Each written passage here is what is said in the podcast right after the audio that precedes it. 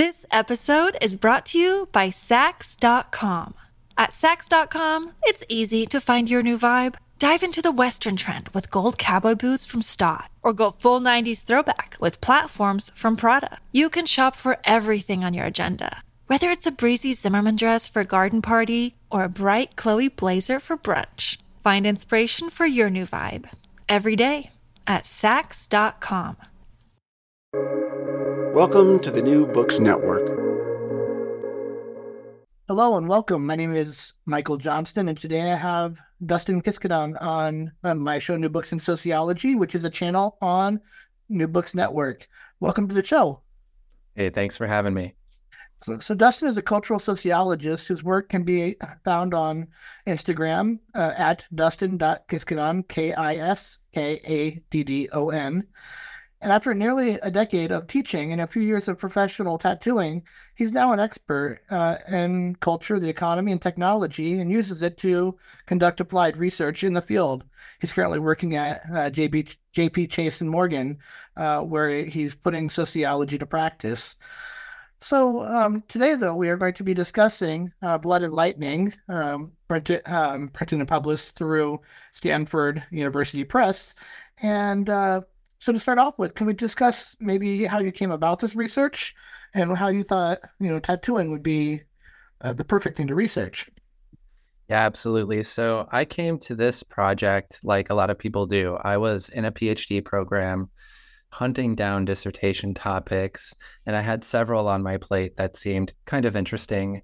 I had become really fascinated by the sociology of professions and economic sociology and that stuff on its surface seems like the most boring thing in the world. But when you actually read into it and think about how it is that professional groups attach themselves to like jurisdictions of expert knowledge and action, it becomes fascinating. And so I was looking to the social world and actually my Instagram feed and found that a guy who had been tattooing me for a long time was embroiled in a debate around tattoo schools. That is the development of more like codified, standardized training models for tattoo artists here in the United States.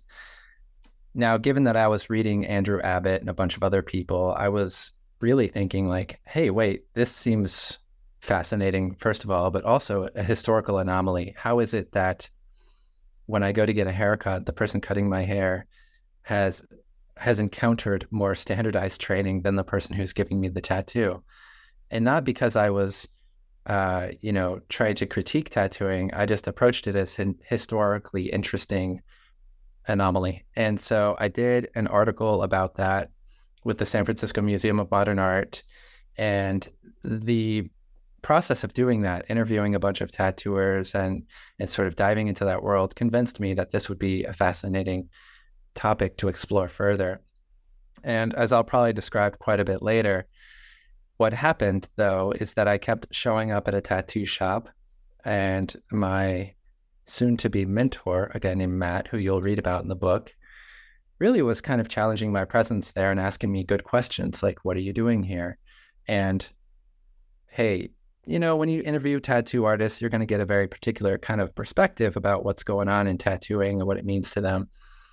But he was convinced that I wasn't going to learn anything real about tattooing unless I was deep in it. And so I just kept showing up to his shop. I cleaned it every day, cleaned the toilet, I'd run errands, I'd hang out, and otherwise try to get involved. He eventually asked me to to sort of do it for real, to take on an apprenticeship because I had been there for months. And um, and I said yes. So I was completely blown away and surprised by the opportunity to apprentice into tattooing. And it was a moment that changed my life. And um, I think a lot of people who set out to do projects will find this story to be familiar. You start with one question and you kind of get yourself deeper into the experience and you end up with other questions. And the book is really an outcome of a, a, very authentic curiosity and puzzle, which was when I sat to do my first couple of tattoos. I found the experience terribly exciting, nerve wracking, almost explosively emotional. And I was confused and surprised by what could happen there when you sit to tr- try and tattoo someone. And so I tried to trust that, you know, the thing that was most curious to me would be the thing that I could best describe. And that the best story I had in me would explain something that I was genuinely fascinated by. And it was a puzzle that I actually needed to solve because I had to do tattoos. So the question around occupations, the historical arc of professionalization, lost its vibrancy because it wasn't answering the problem I had in front of me every day, which was what is going on in the moment of tattooing between the tattooer and their client. And so I set out to explain that, and that became the book. And the title was just fascinating. In fact, it's uh, something that drew me to, you know, open up the spine of it and actually start reading it and to invite you onto new books in sociology. Uh, Blood and Lightning. Where did that come from? Okay, so I love that reflection of yours because, of course, it's a deep hope of mine. Uh, the language itself, I would agree, is kind of vibrant. I think it's uh, it's elemental. You know, it's it's really getting us into the body with blood to the lightning, which is a, a very elemental kind of experience. Uh, you'll see, well, at least I try in the book to use language that gets us into the spirit of this thing that I encountered in tattooing. Now, the words themselves, blood and lightning, come directly from my mentor, Matt, who in his nighttime mood would try his best to explain the kind of power that was associated with tattooing people. And he would hold up his fist in the air as though he was holding an imaginary tattoo machine and say, blood and lightning. And what he meant by that was actually what became kind of the central argument of the book, which was that tattooers, when they're at work, have experiences that you would probably never imagine from outside of that experience of doing the tattoos. And those experiences are really difficult to describe. They're difficult to observe. And it, in Matt telling us blood and lightning, it didn't communicate anything to me at the beginning. But once I started doing tattoos, realizing that there was this not, I wouldn't call it magic, but this kind of uh, vibrancy to the experience of dealing with people, their bodies, wielding the tattoo machine, of course, powered by electricity in this case, the lightning, and committing with them to have an intimate experience with a permanent outcome. That that was such a powerful experience, and I try to use that language, blood and lightning, in the book to do a couple of things, which is, of course, draw the reader into the kind of spirit of the moment of the scene, but also to try and emphasize over and over again that thing I'm trying to explain, the thing I think sociology can be used to explain pretty well is actually something that's ephemeral. Uh, not that I mean it goes, it does come and go, but it's something that's almost metaphysical.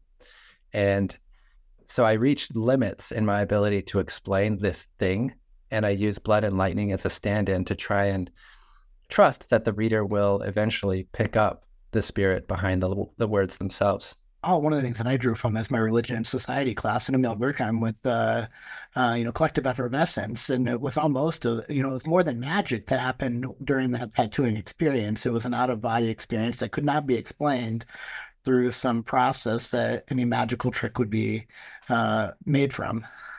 Yeah, and I, I love that you bring that up, and I hope you don't mind me uh, diving in. I mean, I use a lot of Durkheim in the book. Uh, if you're a teacher and you're trying to teach students about, you know, social interactionism, we're talking Goffman, but we have a lot of Durkheim going on here because it's very useful in explaining some of the things that occurred.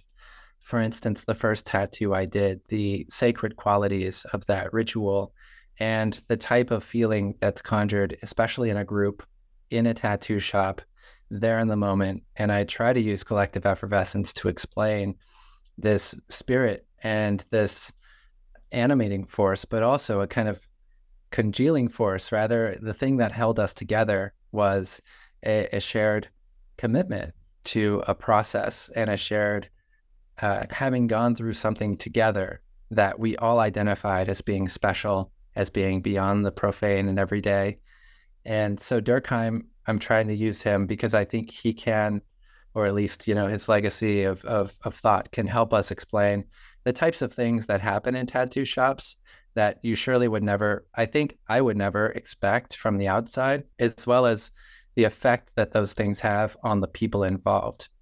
Right? If if society can be held together through these moments of collective experience and through these ritualistic processes associated with the sacred, then tattooing is very much in line with that type of social experience. Yeah, moving away uh, and, and moving towards organic, but some of these being uh, less organic, right? So, like some of the intimate experiences uh, that both you and Matt had, the one that you had with Matt actually, with his, uh, you know, his testicles popping out of his boxes early on, and and saying, well, what's so, what are you afraid of? Get back to tattooing because it was it was an out of body experience. Like that wasn't that wasn't the organ that it would be outside of the experience of tattooing.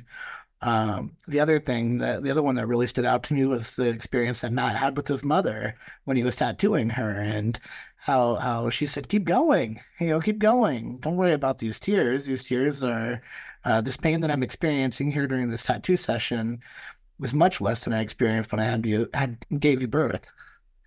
Yeah, yeah so there is this uh, and and you'll read it in the book, this kind of uh, coalescence of what I call streams uh, you could call it a lot of things, but I'm sure I'm foregrounding one of your questions, which is the metaphor I use to describe the tattooer's experience, which is that they sit at the intersection of people, bodies, and money.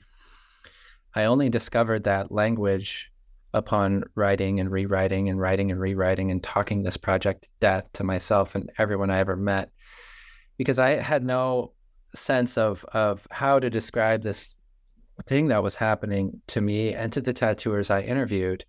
Um, and as you'll see in the book, it is very much a kind of memoir style of writing, uh, but it's embedded in a broader effort of qualitative research. But this idea that tattooers sit at the intersection of people and bodies and money uh, places them alongside other body laborers. You'll see me mentioning things about hairstylists or even sex workers uh, but the cauldron of possibility that bubbles up when you're the person laboring within that intersection every day. So you're dealing with the person, their life, their history, their stories, their ideas. You're dealing explicitly with their body, shaving the hair off their leg, encountering parts of the body that are typically not exposed to strangers. And you're doing all of this within the commercial context. So the question was for me, how do people who labor within this intersection of things how do they experience their life? How do they think feel and act at work? And so when you encounter body parts at the tattoo shop uh, part of what the shop itself helps produce is a kind of um, neutralization of of the the strong cultural significance behind the body.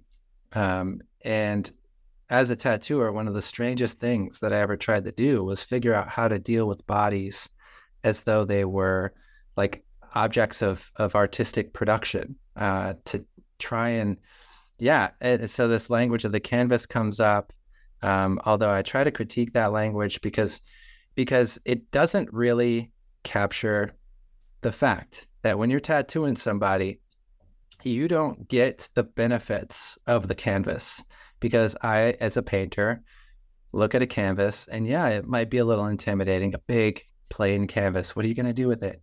Uh, but you know in your in your head that you can always throw that thing away, right? Uh, and so in tattooing, one of the things that's um, absolutely incredible, and one of the reasons why I wrote the book in the first place is that when you're working with somebody's body, you're always working with somebody, the body itself, but the person and so you cannot really separate the body from the person, is part of the argument. And tattooers have uh, techniques to try and do this. Uh, I discussed this in a chapter about race and skin tone, as well as gender and touching. You can rely on conventions of action. So I'm using a bunch of Becker here. Uh, try to talk about how it is that those conventions are embodied. I'm using Bourdieu to do that.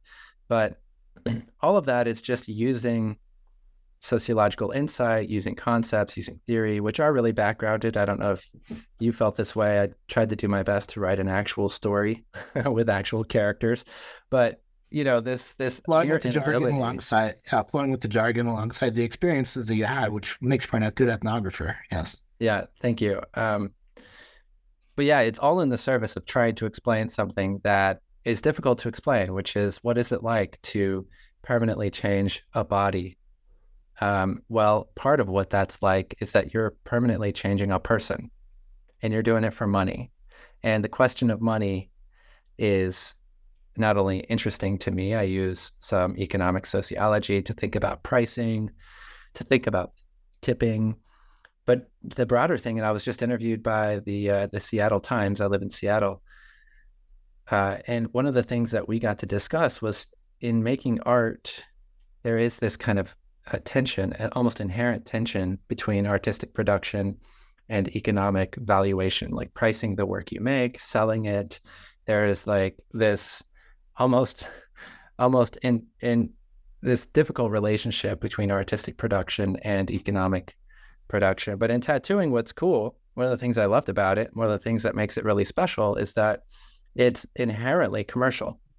You know, you're you're not going to tattoo somebody for free unless it's, you know, a deep friend or something like that. So the idea that it's all taking place, that the intersection of people and bodies is is framed by this commercial context helps us as fascinated people who are fascinated by the social world helps us explain why the experiences are the way they are um, in the moment. This episode is brought to you by Saks.com. At Saks.com, it's easy to find your new vibe. Dive into the Western trend with gold cowboy boots from Staud, or go full 90s throwback with platforms from Prada. You can shop for everything on your agenda, whether it's a breezy Zimmermann dress for a garden party or a bright Chloe blazer for brunch. Find inspiration for your new vibe every day at Saks.com. Uh, another thing that I found interesting, though, is that there is somewhat of a removal of the person from the exchange of money because the counter is in the front of the house, I guess we want to call it. And then they go to the back into the tattooing space where not all people have access to. So, do you think that there's strategy in that separation of space? So, yeah, there's uh, an amazing architectural story to be told of the tattoo shop. And I think it could extend itself to the hairstyling salon to the manicure spot, it, which is the, the the regions of space that one encounters upon entering, upon being in the realm of service and leaving. And what happens in the tattoo shop is quite familiar to anyone, even if you've not been to a tattoo shop, which is there's a waiting area. You walk in, and at that moment, you are a client or a prospective client.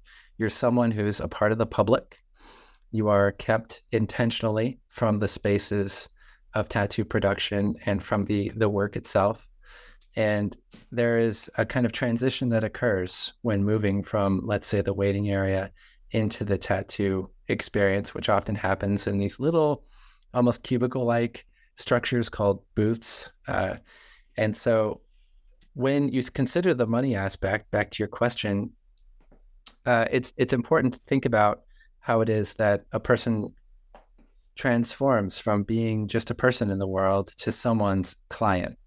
And part of what you see when you actually do tattoos, or as you'll read in the book, when you talk to enough tattooers, is that they have these intentional forms of, if you will, impression management, these intentional ways of guiding their clients from the experience of moving from just being another person to being their client right? And there's a, a, great deal of emotional labor that occurs. There's a great deal of um, of intention. And what I found really interesting was that when you work in a tattoo shop, you notice that people, and this is really harking, this is Goffman 101, but people work in teams. So, you know, we as a shop would act as a shop in helping to facilitate that transition for our clients. And one of the things I'd like to bring up, which is pretty particular, I think, to tattooing is and makes it quite different from hairstyling is the fact that a lot of your clients are very nervous. Uh, many of them don't know anything about the tattoo experience if they're new to it. Many of them feel intimidated upon walking into the building itself.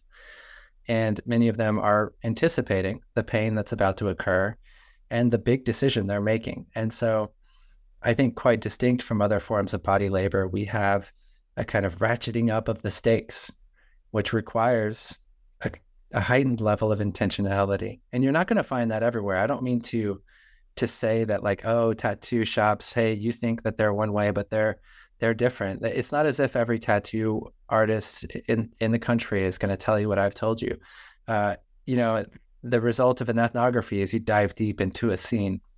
And what I found among my scene was people being quite intentional in their relationship with others and acknowledging the fact that they were offering a service to them in exchange for payment. But also, and we could talk further, also understanding their place in that economic exchange, not as one that's a pure form of service, right? The customer isn't always right, but as a kind of partner in a collaborative artistic production um, where you as a partner have some not only say in what goes on, but also a kind of stake in the experience itself that yeah, the person's going to walk out with a tattoo, but you are going to try to go to sleep that night having done it. And so you're both on the hook for making that experience a good one. Well, even to the extent I remember in part of your uh, part of your book where you're writing about as a tattooer, um, asking the client to consider expanding the size of that tattoo, making it slightly larger so that uh, the lines can be a bit more um, straight or um, so that you can produce a better tattoo for that person. So the yeah, expertise so of the tattooer. What's so fun about this book, I think, for people who have nothing to do with tattoos, who don't have them, who don't think of themselves as people who are interested in the subject, what I find repeatedly is that those people that they might be my best audience indeed, uh, because when they've read parts of it or when they talk with me about it, they find all of these moments of surprise that are really fun for them where they're like, oh, I just see people with tattoos, but I never thought, for instance, that uh, from the tattoo artist's perspective, it's often the case that doing a bigger tattoo is easier and in some ways better than doing a small one. A lot of clients, especially if they're new to the tattoo experience, will request pieces that are small, smaller than you think maybe they should be, in part because the ink itself spreads as the body ages or as the ink ages within the body because the body tries to break it down but it can't which is why it stays there however it spreads over time and so putting lines really close together making the image really small and detailed over time will prove uh, the fact of the inevitability of the body to change morph and even decay so tattoo artists have uh, conventions of, of, of practice that allow them to produce work that they think will not only be good when it's done, but be good 10 years later. And part of that is about making sure that the lines and the spaces in between those lines make sense. Because again, this isn't a canvas, this isn't a piece of, pa- piece of paper or a digital touchpad. It's a moving, changing, morphing, living being. And so there's the question of, hey, you know, you're asking for this tattoo. I really like the design. What you're asking for is really small. And all of these lines are going to just gel together into a blob, likely over time.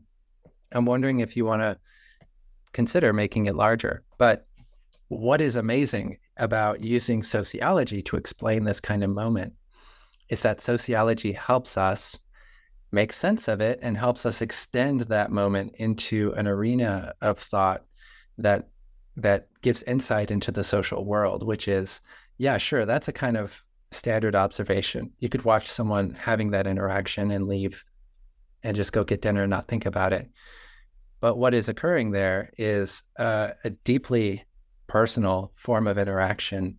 And there's all kinds of stuff that can come up when a tattoo artist, let's say, makes uh, makes a suggestion to change a design or to change where it's going to go on the body it implicates both parties in a conversation, even if it's not there on the surface, in bodily autonomy, in workplace autonomy, in back to the sociology of professions, and expertise. Uh, because, as from the tattooer's perspective, and we'll talk about this, I, I think, whenever I discuss what I ended up calling the ethic of refusal. You know, people bring you bad ideas all the time. Uh, people are full of bad ideas. Me too. It's fine. We're humans. So you go to the tattoo shop, you got this thing you want. The person behind the counter uh, is like, you know what? I think that's a bad idea. So what does that person have to do, get to do uh, when they're given a bad idea? Do they follow through with the bad idea, knowing that it's not a good idea, in part because they need the money because they do this as a, you know, for for a living, or do they do the extra work, sometimes very difficult work, of trying to transform that bad idea into a good one? And from Like the the face client's tattoo. perspective, yeah, Like the face So- tattoo. a kid came in, you know, this happened more than once, but in the book, you'll find that I was having just a regular day and some young person came in and asked to get the word heartbreak above his eyebrow. And I was pretty sure he wasn't 18, but he told me he was, showed me his ID. And uh, we had a really nice exchange. These moments can be really fun in a tattoo shop. And part of what I try to do in the writing is ensure that that fun comes through. But you know, I was like, no, I'm not going to do it. I'm not going to give you that tattoo. And you can walk away from that, or rather leave that experience thinking, wow, Dustin told this kid he couldn't do something to his own body. Right. And if we really think about the standpoint of my position in the interlocking, interlocking uh, modes of oppression, you know, if I was telling a young woman that she couldn't get a tattoo, uh, you could read from that like, hey, Dustin's telling a woman she can't do something with her own body. Now, from the, and that's like the position I would probably have taken. From the tattooer, And now that I've experienced it, really what I always thought was starting to happen to me was like, hey, just because you asked me to do something doesn't mean I have to do it. Right. And the question of autonomy becomes kind of double edged, if you will. Uh, and so, from the tattooer's perspective, and I know this because I experienced it, but also, you know, interviewed a ton of people, mostly queer people actually, and, and women in the book. But you get this sense that you might do something because someone wants you to do it because it's their body and it's their choice. And you end up, not all the time, certainly not all the time, but occasionally fulfilling a request that you might not have fully believed in. Like, you know, I don't think this person's thought through what it's going to be like to have that tattoo on their neck, given that they don't have a bunch of tattoos already. Or, you know, this design's a little wonky. Um, and the question is whether or not you just go with it or you intervene. And and intervening has its costs, um, but it also has its rewards. I talked with uh, a woman who had been tattooing for 20 years, and she said that for a long time she just did whatever anyone asked. Like she was like, "It's not my business what a person gets tattooed on them. I'm there to help them through that experience and give them the best job I can." And then later, 10 years later, she started regretting some of those choices and she started upholding boundaries in a way that was new to her. And so I didn't tattoo that kid's face, not because I didn't believe he should be able to do something or not to his body, but simply because I didn't want to have to go to sleep thinking that I had tattooed his face. You know, it becomes about you in some ways. And it's a difficult place to be in and to navigate. It's a difficult thing to discuss publicly, right? It's a difficult thing, but that doesn't mean it's out of the reach of of our conversation, right? And and it was part of what was amazing about tattooing for me that I hadn't realized from afar and that I wrote the book to try and explain the best I could. Well, it's a human to human relationship. It's something that doesn't exist with a human to uh, technology or machine relationship. period. It's not a, a tattoo is not something that you get from a vending machine. It's something that you get from a human that, uh, while it's disembodied, it might be disembodied during the exchange or after it's there. However, the process of getting to that point is very humanly. Yeah, and I'll say uh, the thing that really excited me about the project was was the interaction, the moment with your client, and one of the things that inspired me to do better in my tattooing and to try and write was seeing people and meeting people who had great tattoos. Uh, and I discussed this in the book, who didn't like them necessarily because they didn't have a great experience getting them. And this was really surprising to me but it totally made sense, which was I had a client come in, for instance. She had a great tattoo on her arm. It was from an artist that I recognized because I was so deep in the tattoo world that I kind of I was totally obsessed with this, with everything about it. So I knew the artist because I knew their work. And I was like, that's one of the best tattoos I've ever seen. She's like, yeah, it's amazing. But uh, it took me a long time to like it because the person who did it was a jerk. And every time I looked at that tattoo, I remembered the jerk who did it. And so there is this lesson in that, which is the interaction, the moment that the tattoo occurs over the course of a few hours, usually, if it's larger, a few sessions, uh, that that is really, really important. That it impacts how a person is going to experience the thing itself, and it is really instructive for a number of reasons. First of all, I also became very interested in concepts of time and of the future. And there's a bunch of work on this in economic sociology that's fascinating. But of course, I was I was attaching myself to this question of permanence, bodily permanence. What does sociology have to say about that? What what is what is going on? And all I did was start to think about tattoos as as as occupying two different types of time, or rather, two moments. Uh, the moment that the tattoo is done, the process with the person, likely in a tattoo shop, and the series of moments afterward that likely span a person's entire lifetime. And so, when you break permanence into two parts, what you start to see is that there are these dimensions that tattoo artists can have influence on and they know they're having influence on, which is if a person comes to you and you give them a great tattoo, but you're super grumpy for whatever reason. Maybe you dropped off your kid at daycare and it was a disaster and you went to work. It for them, going to work is going to a tattoo shop, opening the gate outside, right? Drinking your coffee and getting ready for your first tattoo. Yeah, you're super grumpy. You're complaining the whole time. You give the person a great tattoo and you say bye and you know what? for the next for the next decades, that person has that tattoo and they might not think about it a lot. Who knows? But, you know, it's not the case that they look at that tattoo and remember your shining, smiling face and they remember the fact that you went out to lunch afterward because you like made a connection, the fact that maybe you invited them to like a, a, musical show afterward or something you know like if you envelop someone in an experience that's really fun that's positive in whatever way that whatever however that makes sense to the person that you can in fact uh, give someone not the best tattoo you ever did and they will love it just as much if not more than the best tattoo you ever did while you were grumpy.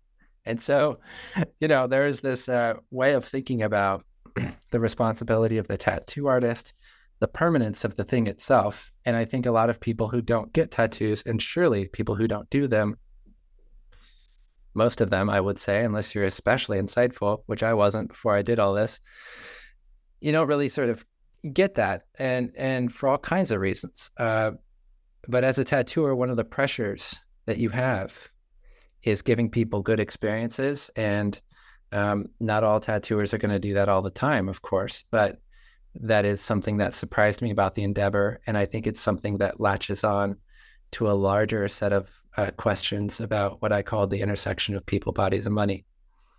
And then what was reoccurring throughout your whole book is this definition of the situation.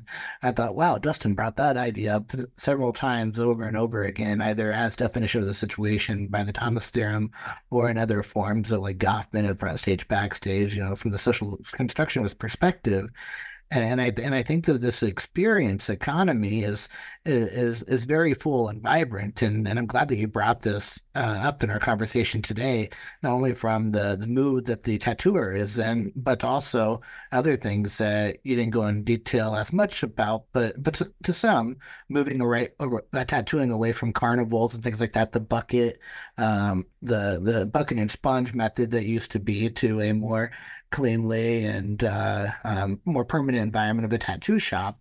So thinking about even the smell or or what that person sees in the tattoo shop that will have a a, lifelong impression on that person. Yeah, and I think one of the reasons why tattooing is such a good vehicle for sociology, and one of the reasons I wrote the book in the way that I did was to try and help younger students get excited about sociology. Because I don't know about you, the last time I was teaching The Promise from C. Wright Mills, thinking it was an engaging and amazing piece of work, I had some students falling asleep and not reading it. And part of my mission here is to be like, hey, this thing is really relevant to you, not only because most of the students will, let's say, have a tattoo, they know people, they know the scene, they know about them, they think it's cool, they think it's interesting. Using Goffman, thinking about the, de- the, the, the definition of the situation, using these things, which are concepts and theories, to describe what happens in the world and to make sense of that, right? To make the familiar strange, if you will, which is one of my favorite ways of thinking about the great call of sociology, applying all of that to tattooing is really exciting. And in part because the stakes are really high. Uh, the fact that it's permanent on the body ratchets up the stakes. And the fact that it's such an embodied thing, both to do as a practice, but also to receive, let's say, as a client, and to be in public. Uh, the body is central to the whole experience and and when we consider what it's like to become something whether it's a tattooer or anything else uh, the body becomes part of the equation because you have to learn how to use new tools you have to learn how to do new processes you have to learn how to wield the body in new ways um, but when you're implying or rather imposing that upon the body of someone else you get this kind of relationship that I think is especially poignant for sociological analysis. On to be able to see the individual trouble of the tattoo that appears around the person, you know, it's almost like suicide, right? Thinking of a very personal matter, something that individualistic, like that person walking in, thinking that he could get a tattoo on his face because it's his body and he gets to choose what he does with it but then seeing it as a larger patterned set of exchanges that take place between tattooers all over the United States and the uh, clients who walk into those tattoo shops, seeing a much larger social problem or social phenomena at hand. Yeah, and I think the the question there is a kind of levels of analysis thing going on where you do have these individual moments between the tattoo tattooer and their client. They ladder up to something bigger, which is a kind of world of tattooing, tattoo world, or as I describe, tattoo worlds. Now, in context of other conversations uh, and real political realities of bodily autonomy, tattooing can at first seem uh, far more kind of casual and uh, less important to me when I think about the battle over uh, the right to have an abortion, right? When I think about um, the realities of police violence among uh, against people of color. Um, tattooing becomes a kind of pet project that seems kind of cool and interesting, but not impacting the world in the same way. However, I think you can use tattooing as an interesting case and as a kind of not not always fun, but like fascin- fascinating world to get at these larger conversations, which I, like a lot of students, were I was very kind of inspired to write those books, right? And and one of the things that I had to do in this project was to trust, as I mentioned earlier, that the story that was really interesting to me would be the story that I could tell the best, and would be the story that I kind of should tell, if that makes sense. And so you have in the book a kind of history of of of of human classification right? So I have a chapter about skin and skin tone and what it's like to talk about skin tone directly in the tattoo shop.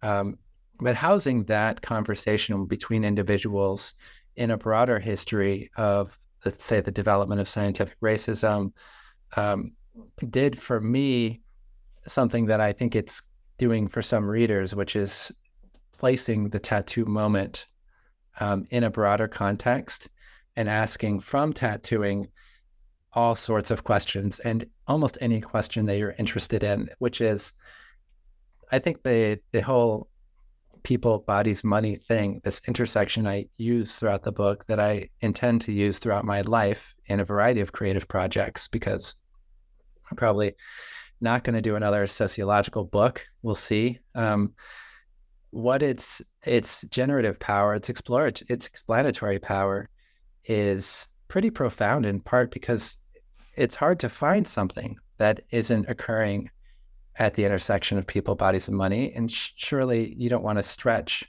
let's say, a metaphor, an approach, or a framework.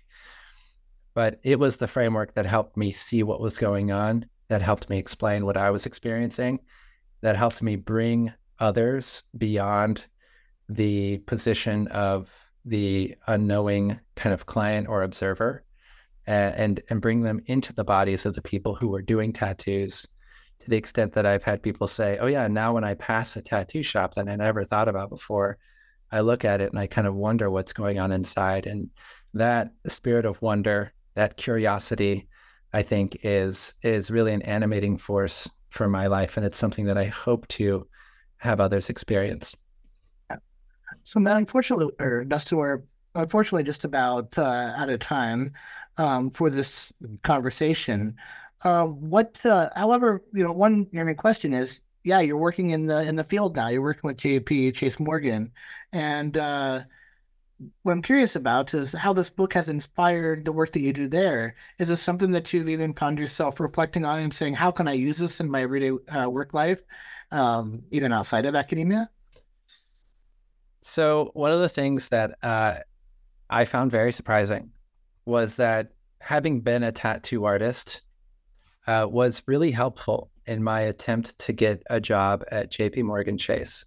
And that is because when you think about what a tattoo artist experiences and when you house that experience in a way of approaching the world that is sociological, you can leave that experience and develop that explanation and find yourself uh, with skills that that are applicable in all kinds of places. So if you think about what happens in a tattoo shop, if you're the expert behind the counter, someone comes in, they ask you for a face tattoo, and you have to figure out how to say no while, you know, having a good experience and maybe and maybe maybe what you're doing is trying to get that person to move that tattoo for whatever reason. Hey, let's put it on your wrist or um, or maybe you don't want to do any of that at all and you give them a face tattoo what I learned from sociology was a, a, a, way of storytelling and a way of thinking that allowed me to approach JP Morgan Chase